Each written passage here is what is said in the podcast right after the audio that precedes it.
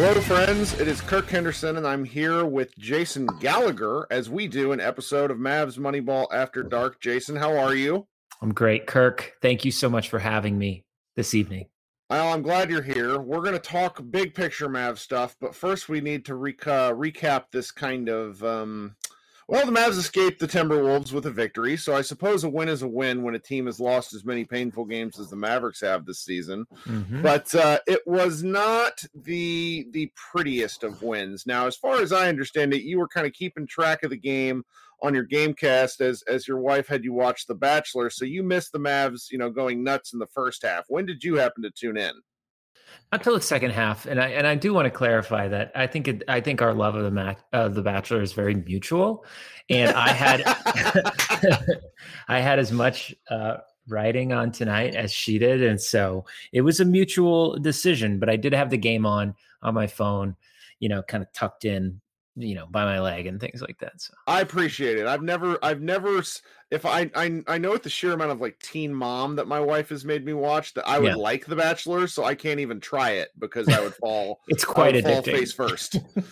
Well, so basically, the Mavericks looked like world-beating, just superstars in the first half, where they put up 43 points in the opening quarter and 71 in the opening half, with Kristaps Porzingis looking like a star, Luka a little sloppy, but everybody else kind of brought it for the Mavericks, where Tim Hardaway Jr., of all people, absolutely lost his mind from three and was just kind of hitting everything. And so the Mavericks really, really looked solid in the first half, and then in the second half, they did what teams that have big leads do, which was they, in the third quarter, the Wolves kind of chipped away at the lead, then the Mavs punched them in the face. Chipped away at the lead, punched them in the face. So the Mavericks entered the fourth quarter up 18 points, and then the Wolves just went nuts, led by Malik Beasley, who scored 22 of his... Let me see here. 30 points. I need to change that in my recap because I apparently can't count. All in the fourth quarter.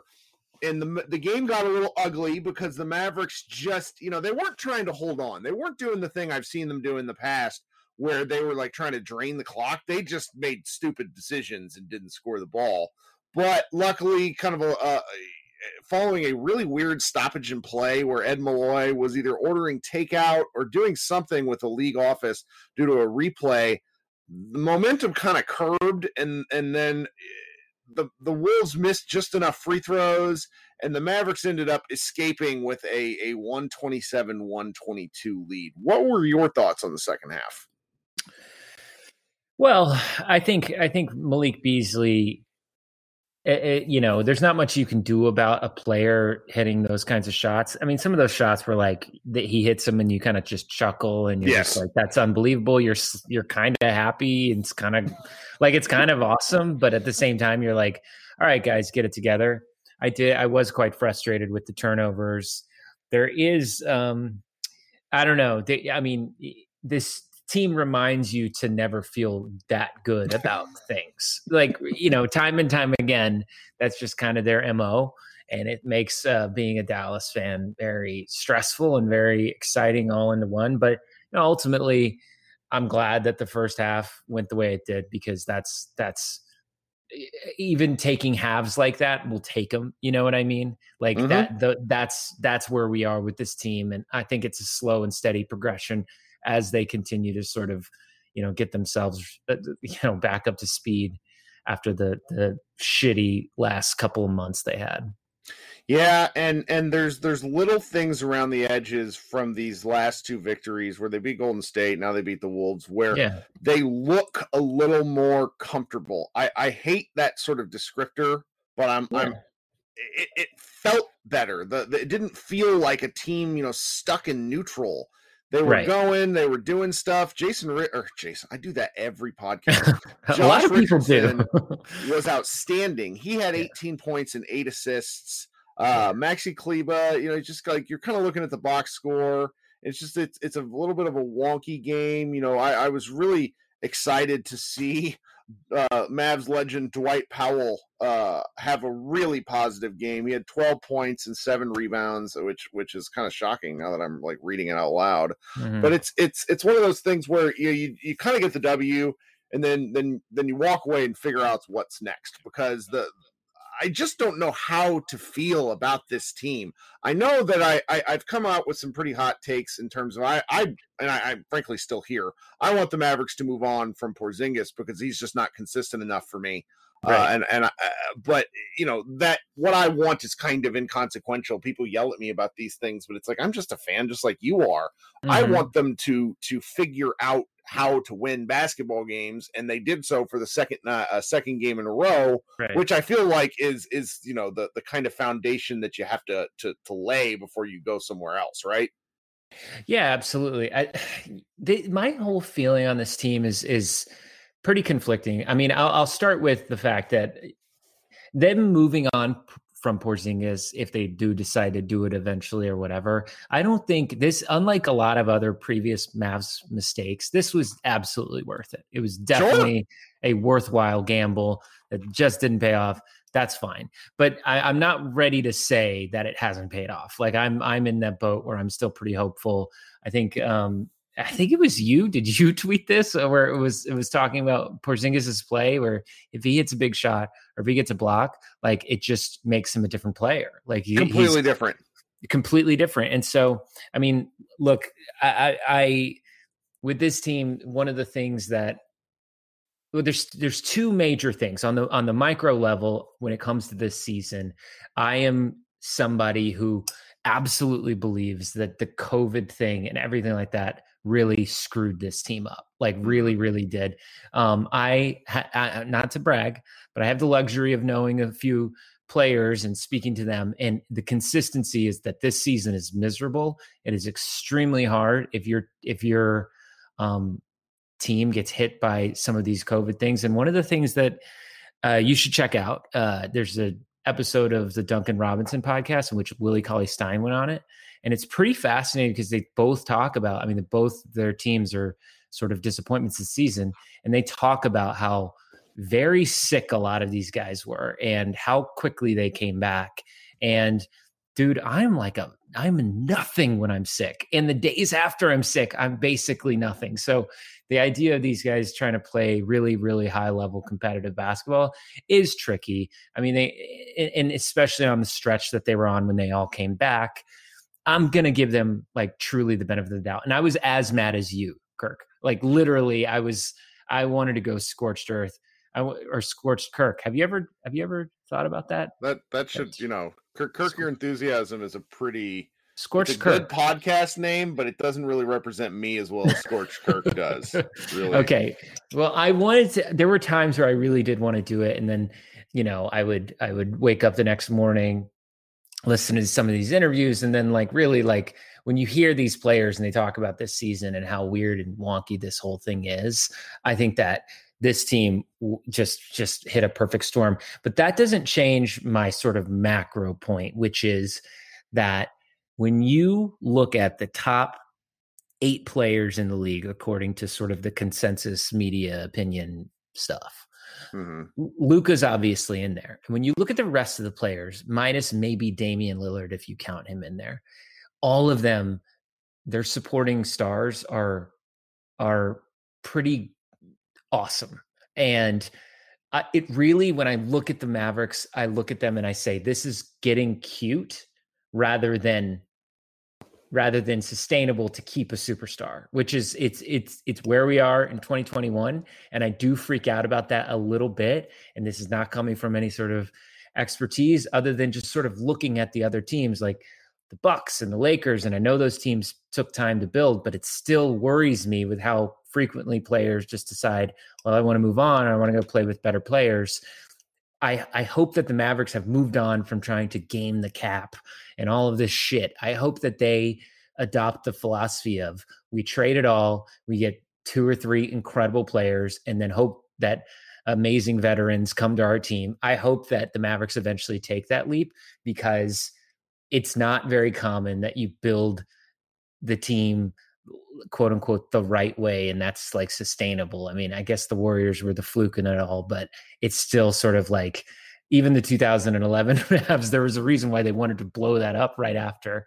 It's because that wasn't the most sustainable way to win a championship. And so I think with Dallas and with Luka, like this team is very fun to root for and everything like that. But if they actually want to start contending for titles and doing those things, I genuinely believe that they have to take a completely different approach than what they've taken in the past, which is really go for that second star, which again, I know what they did that with Porzingis, but he ain't it. So what now, you know?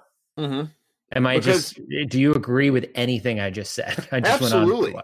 Yeah, absolutely. Because this is where I am. And I'm just not very good at spelling it out because, as Josh loves to tell me, people focus on my angriest takes instead of my overall point, which is fine. I mean, I get it. I'm fun to make fun of. I got to lean in on that. But with the Mavericks themselves, you know, one thing I've been thinking about a lot is I complain about KP's consistency, but he's sort of a proxy for what I'm talking about overall, where the Mavericks last year started 16-6, and then Luka got hurt in Miami. And since then, they have not been any sort of consistent. If you look through like the game log, or if you were to like scroll through, they rarely strung together anything more than 3 wins at a time. They also didn't lose very much last year. They never had 3 losses in a row. That didn't happen until this year, and that's why I think it kind of felt so painful when they lost 6 straight. So I don't know if the Mavericks found a little fool's gold with the start to last season that gave them the impression that they're much further along in this rebuild than they actually are. Well, they're a team that seems like you know, they're a team of highs and lows, and you know, I know that you're talking about a consistency, but now it seems like this is what they are, especially when they shoot threes as much as they have been, and I am going to continue to talk about the caveat of COVID and those things and the difficult road trips and things like that. Sure. Like those things, I really do think that they I mean, look, is for the most part, these same group of guys. I like Seth, but for the most part, this is the same group of guys. And for them to go from the type of offense they had last year to the type they had this year. I mean, you have to look at the caveats like COVID and things like that. My worry starts to be in the sort of long-term, you know, and they have plenty of time. I'm constantly reminded by friends, Jason Concepcion, and it's like, how old is Luka? And I'm like 21. And he's like, chill the fuck out. And I'm like, all right. But it is sort of, I get so much anxiety seeing all the player movement and all of that stuff. Every single game that Luka plays and the best player on the other team even says a word to him, I'm just like, you back the hell off. Like, you know what I mean? I saw Draymond the other night, that freaking guy. He's never nice to anyone. He was super nice to Luka. He needs to chill out. But yeah, man, I'm so perplexed by this team, and this is I'm never the reasonable type, but I am when it comes to this season alone. I am in the like, let's see where we are in a month, because I think that's going to be a better indication of what this team is than where we were in the last month. I mean, I certainly think that's fair. I've gone on a couple of Knicks podcasts because these folks love my KP hate, and the specter of that lottery pick is influencing a lot of emotions from me because you know, in terms of playoffs this year, realistically, what the Mavericks need to do is get to the play-in section. Like they're 13th or 14th in the West right now, but by the end of the year, they should hope to be, you know, 7, 8, 9, 10. Hope and hang around there. I think that's an attainable goal. I think they could even get higher if they get on a real win streak, but unfortunately, and people don't seem to grasp this, in the NBA, winning 60% of your games is hard. People like, you know, you winning like 55% is kind of the hope for a lot of teams.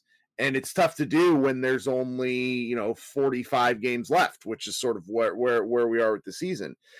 And you know, that lingers in my head, because if the Mavericks are like the 10th seed that jumps up to whatever, I'm not sure how that matters within the lottery rankings, but I have this irrational, yet it feels rational, fear of the Mavericks pick going to the Knicks, and then for the first time in Dallas history, the pick actually moving up. Because that's never happened for the Mavericks, ever. And then it would go to the Knicks, and then it would just, and it's one of these compounding things that exists. It shouldn't influence my takes on this, but it does, because I really like the draft, and I think if the Mavericks paid attention to it more than once every 10 years, they might be okay. Well, I think you kind of, you forgot one thing in your equation, which is that would require for the Knicks to have some good luck. And that's something I haven't seen in quite a while. So I'm just if it happens at the expense of us, I'll be pretty annoyed. I gotta say. Yeah, we have lots of Knicks friends. It's super annoying. I don't want that. Super annoying. I have a question for you. Of course. Well, actually, I have more of an observation than I want your comment. So Tim Hardaway Jr. is such an interesting player to me, and I genuinely actually I like love watching him play, and I feel like I would love watching him play if it wasn't next to Luka. I think that there's some stress there, but I feel like the way he played in Golden State in the last Golden State game was sort of amazing. It was really ballsy. It was really like just plowing through the sort of shitty start he had, and then how he played tonight. I just have this sort of like, I know that everyone's saying that Luka is the leader of the team or whatever, but I sometimes am just like, Tim Hardaway Jr. should assume that role sometimes, because he is sort of, when it comes to playmaking, he is like the second or third guy often. I love seeing it when he like hypes up Luka. I think that is an excellent like quality of leadership. And then I think the way that, you know, Zach Lowe is completely right when it comes to Luka's sort of whining and his body language. It is, It is there. I've been 21. You should have seen me. I was the biggest whiner on the planet. I'm 36 and I whine all the time. Still whine. I've seen your tweets. So I think my point is that Tim Hardaway Jr., you know, I don't know that many people within the Mavericks organization, so I couldn't tell you, but he strikes me as somebody who would be an awesome leader on a team. And when he, especially the last two games, I've just really seen a quality of him of like building people up, like, you know, seeing Luka have an amazing shot, him just like smacking him on the chest and just plowing through his difficulties down the, you know, especially in sort of in the first half of the Golden State game. And yeah, I don't know. I think he sort of, that's like a perfect role for him, especially as that second or third guy. To assume that sort of like positivity and everything like that, at least emotionally, you know, because Luka's just like, that really bothers me about him. And I hope he breaks out of it soon. Sure. Well, The thing about Tim is that he never gets too high and certainly never gets too low. No. I discovered a statistic the other day, which I think represents this to the extreme. Yeah. There's a, you know, advanced metric, you know, based on the tracking data that lets you see how close defenders are when you shoot. Mm-hmm. And along with that, what your percentage is. And so Tim takes a ton of 3-point shots.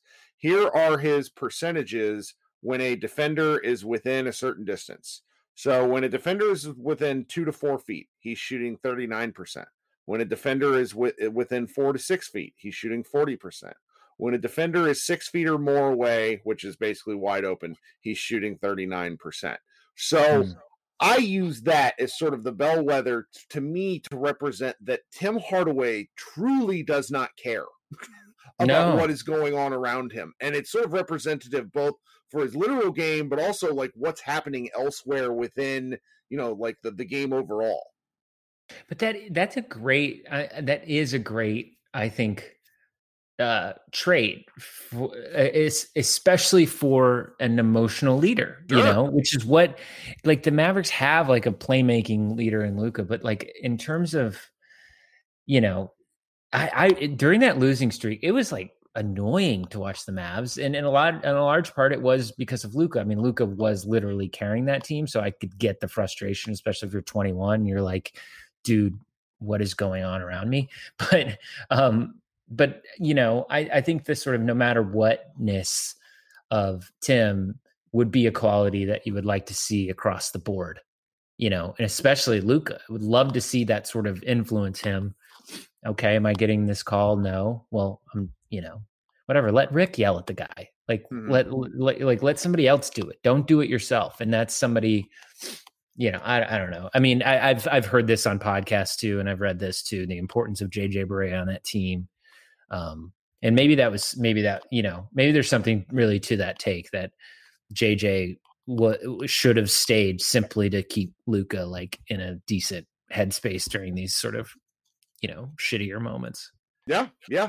Because it's a long condensed season. I'm wondering, you know, I probably need to listen to more player stuff like you were talking about with Duncan Robinson's podcast, because they don't get asked these questions in post game. There's not enough time for it. And frankly, I don't think they'd like answering a media person about it. But if these like guys are talking amongst themselves, I wonder how much like a sense of loneliness is not the right word. No, that is the word. I want to touch on that, and not to cut you off, but no, please go.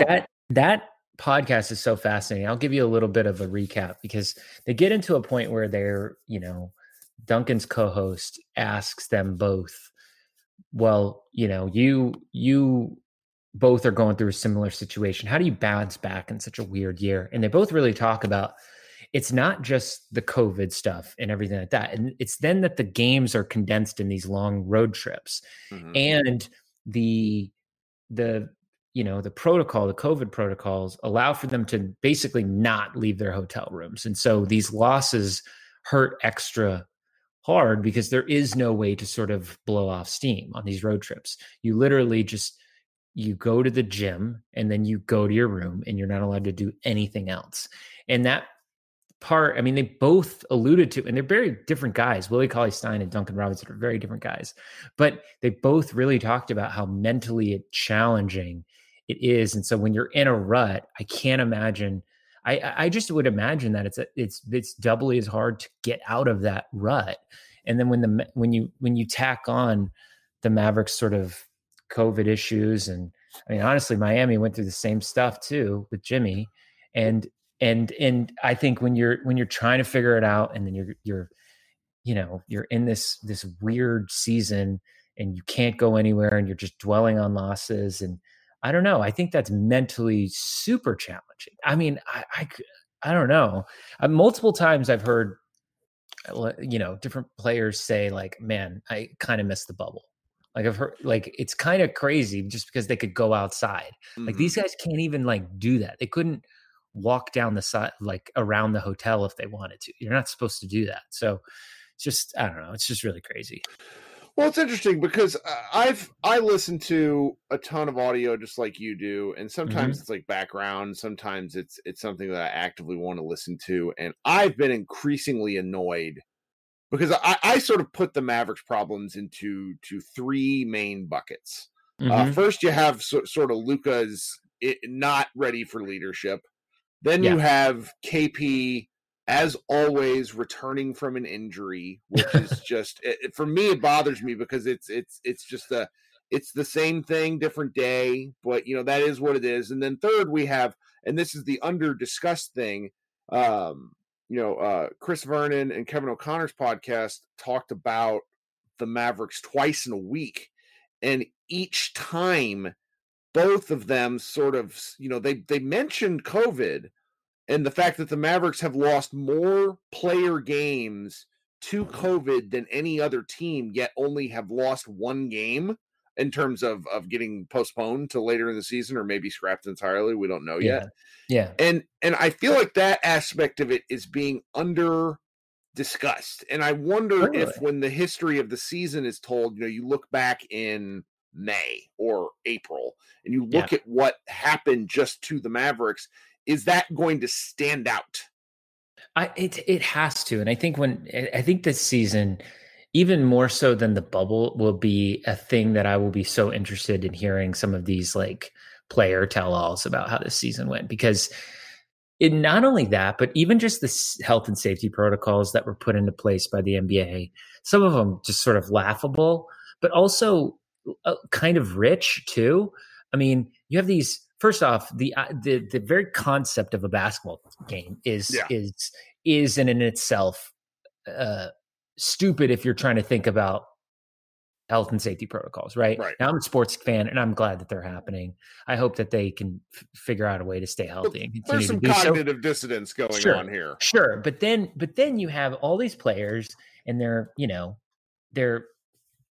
in Houston, and they've been locked in their hotel rooms for 2 days, and they finally get to the arena, and then you got people in the stands, some of which don't have masks, or you go to Atlanta, and there's freaking people on baseline or courtside that are screaming at you, pulling their masks down, and you're just thinking to yourself, what the hell is going on? What mm-hmm. is the point of so much of what we're doing? Are we doing this or are we not doing this? And I think that, again, it's just such a really weird thing that the NBA is doing, and with the All-Star game, I think it's sincerely kind of a cruel thing to do, is to make these players play an All-Star game, especially after LeBron, he had 70 some odd games off or days off or whatever during the off season. It's really just going to be a bizarre thing to look back on. And that's why, I still hold my big picture point of view when it comes to the way that the Mavericks are going to go about team building. And I think that they should do it. I also don't fault them for the way they've gone about it thus far, but I do think that a change probably needs to come pretty soon. That being said, that is not any sort of opinion necessarily indicative of what this season presented to us as fans, because this is an anomaly. This is really weird. Even if the Mavericks wound up with a 12th seed, which would be extremely disappointing. I mean, how mad can you really get? There's a freaking pandemic and they were hit hard. Yeah. Well, understanding that then, what is kind of your, fantasy GM, whatever you want to call it, goal for the rest of the first half of this season, which ends, remarkably soon. Yeah. If you think about it, and then what would kind of be your optimal goal for them in the second half of the year? I mean, I don't think it's that complicated for me. I mean, you want to see the team gel the way that they did, last season, and hopefully you want. I mean, I think that's the kind of downer and why I hold those opinions or whatever, is that I feel like we've seen the best version of this team already, and the odds of seeing a better version of that team to me are just so slim. That would be a wonderful thing to see. And that's my hope. And that was my hope coming into this season. And then just reality hits and you're right. Dorian Finney-Smith just does that sometimes. And so I suppose my hope would be that everybody gets back playing to the sort of best case scenario so that everybody is the best asset possible. I know that's a weird thing to say, but that is exactly how I feel. Is it's we need to figure out how to start fresh next season. And that's because I don't think the Mavericks, I know that they were in a lot of people's opinion, actual contenders, but I don't know. I mean, I'd love to be proven wrong. I would genuinely love it, but can you see this team playing any better than what they played last year? And I cannot see it. Can you? No, because there's a lot of little things around the edges that I don't get into game to game, because it just starts to be, you start to, what the pit of despair is sort of where you end up heading. Right. Luka looks a step slow. Frankly, he's not really recovered some of his quickness that he had last year. The Mavericks are missing a vertical threat that's consistent. There's just enough worries to make it a little bit concerning. So I see what you mean. That's sort of where I am too. I mean, I've really had to adjust my expectations. But then the flip side of this is a team that doesn't have a a series of veterans means I also think this team could rip off like 7 or 8 or 9 straight wins, and I wouldn't be surprised. Totally. And that would be so fun. I mean, there's nothing more fun than these little, you know, these podcasts in which two fans are just spitballing here, and then players are like, hey, fuck you, we just won 10 in a row. I mean, I would love to be proven wrong, and I would love for, like, you know, Josh Richardson to just like be incredible, and like I would love for Dorian Finney-Smith to like look like he's, you know, kind of knows what's going on. Yeah, no, man, he's been a really weird player to watch lately. I texted you this. He has like a. This is not to shit on him, because he's genuinely, I think, like genuinely the coolest player on the Mavericks in terms of just. I love his attitude, and he kind of just. He's got a vibe about him I really like, but he he's really like a huge hustler. But there are times where he gets the ball, and I'm like, dude, do you know how to like do this? Like, this is like crazy. It's like, I texted you, it was like Space Jam shit. I felt like at times where he would just, I don't know, like he can't handle the ball. It feels like at times. I need the Mavericks to watch 3 pieces of pop culture, and I need to hear about it, and I need to hear them discuss it. The first is I need them to see the Office episode where they play the basketball game, because he really does dribble like Stanley. It's very upsetting. Wait, you used to tweet that about somebody else. Oh, Wes Matthews, you know, but somebody has to inherit the throne, because ball handling is like really underrated in the NBA. The second thing that I need these guys to watch is the scene from The Replacements where they're talking about quicksand. Yeah. And then the third thing is I desperately need someone to sit with Rick Carlisle and watch Ted Lasso. That's just kind of my thing. But anyway, I'm into this. Just something, because, you know, the high, it's kind of what you said, like the highs are going to be very high and very low with this team, and it's kind of time that I accept it, and I'm gonna need to figure out a way to podcast about this where people don't think I'm a total lunatic. Like, I slowly got worse over the 6-game losing streak. Like, it was very bad. Can I add a quick little segment here? What do you think? We've been texting about the Mavs for almost a decade, and we're old. So what do you think our collect, like, who you and I have hated the most over the last 3 years? Wow. I have very different hates in terms of players. Okay. So we both I really hated watching Wes Matthews. Like, it was more, honestly, like, if you're going to do a bow and arrow thing, you have to be awesome. You have to be really fucking awesome. And I just don't think, I honestly think that bow and arrow thing alone made me despise him, because he would hit one shot every once in a while, and then he'd do his fucking bow and arrow thing, and I hated it. So he's high up there for me. But I know the answer that you and I have texted probably more shit about, and it's Charlie Dillard-Waver. It's Charlie. Oh my gosh, the Charlie V movement was a time. I went through, I must have been in this like 13, 14, 15 when I would like share my work to Facebook like a normie.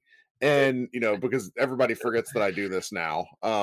And I just, we complained about Charlie V a whole lot, except we're big fans of when he made Russell Westbrook mad by interrupting his clapping routine. Good. Oh God, good times. That was great. I don't want to keep you too much longer, but I do want to ask, you know, you made a very good recommendation earlier about the Duncan Robinson, Willie Cauley Stein podcast, which I will try to link to. Do you have any other recommendations of stuff that you've consumed in the last couple of weeks or months that you think would be worth checking out, both basketball or otherwise? Wow. I mean, what a way to put me on the spot. I'm a parent, you know, so I'm not the best person to ask these types of questions to. No, but you recommended the Berea podcast early to me, for example, with JJ Redick, and that ended up being just a vault of nuggets. Yeah, I don't have, I'm so sorry to the listeners, but okay. But my family and I did watch Paddington 2 for the first time this weekend. It's outstanding. It's an incredible movie. It's an incredible movie. That's all I'm going to say. Should we, I feel like we were a little hard on the Mavs. Like, should there, they just won. Should we like end it on a high note? What do you think? I mean, I don't know. I mean, I think that you've brought a sense of big picture perspective that Josh has, and I need to hear from other people because Josh and I have been friends and podcast hosts for so long that we do not hear one another. Like we're essentially a very boring married couple. Yeah. So it's and you know, other people and your perspective is on the COVID stuff, I think is very worth taking into effect because it's something that I just kind of bypass, not on purpose, because I know how serious it is, but it's easy in the moment to think that, okay, yeah, you know, Maxi Kleba, who is probably the Mavericks' best defender, looks like he's been hit by a car after every game because he's so tired. So. Totally. I mean, have you ever been sick? It's like the worst. No, it's the worst feeling. Yeah, yes. Man flu is terrible. So I think we've been fair about them, but you know what? They've also had a hard time. So if they get it together in any way, shape, or form, and we want to talk about how we've been happy, I think we should have you back on and we should talk about it again. Which reminds me, most of the staff, when I told them I was talking to you tonight, three people basically chimed in and said, if he ever wants to do anything on our site, you should let him. And they don't all remember that you contributed to a lot of things in the 13, 14, 15 years. So if there's anything you want to do that's weird, you're welcome on MavsMoneyball.com or normal. You know, if you have just like Mavs words, I know you don't do as much writing anymore, but the opportunity is out there if you want it. Well, you know, Mavs Moneyball is that. You know, it's the weird home. It's that weird home for me. You know, I go there every day, just about every day. You know, I don't know. It's in my rotation. It's like I check out YouTube every day, Twitter and Mavs Moneyball, the big three, as Silicon Valley puts it. So I'm delighted to hear that I'm working. Have you checked out our man Panda Hank 41's YouTube videos? I have a little bit. They're pretty good.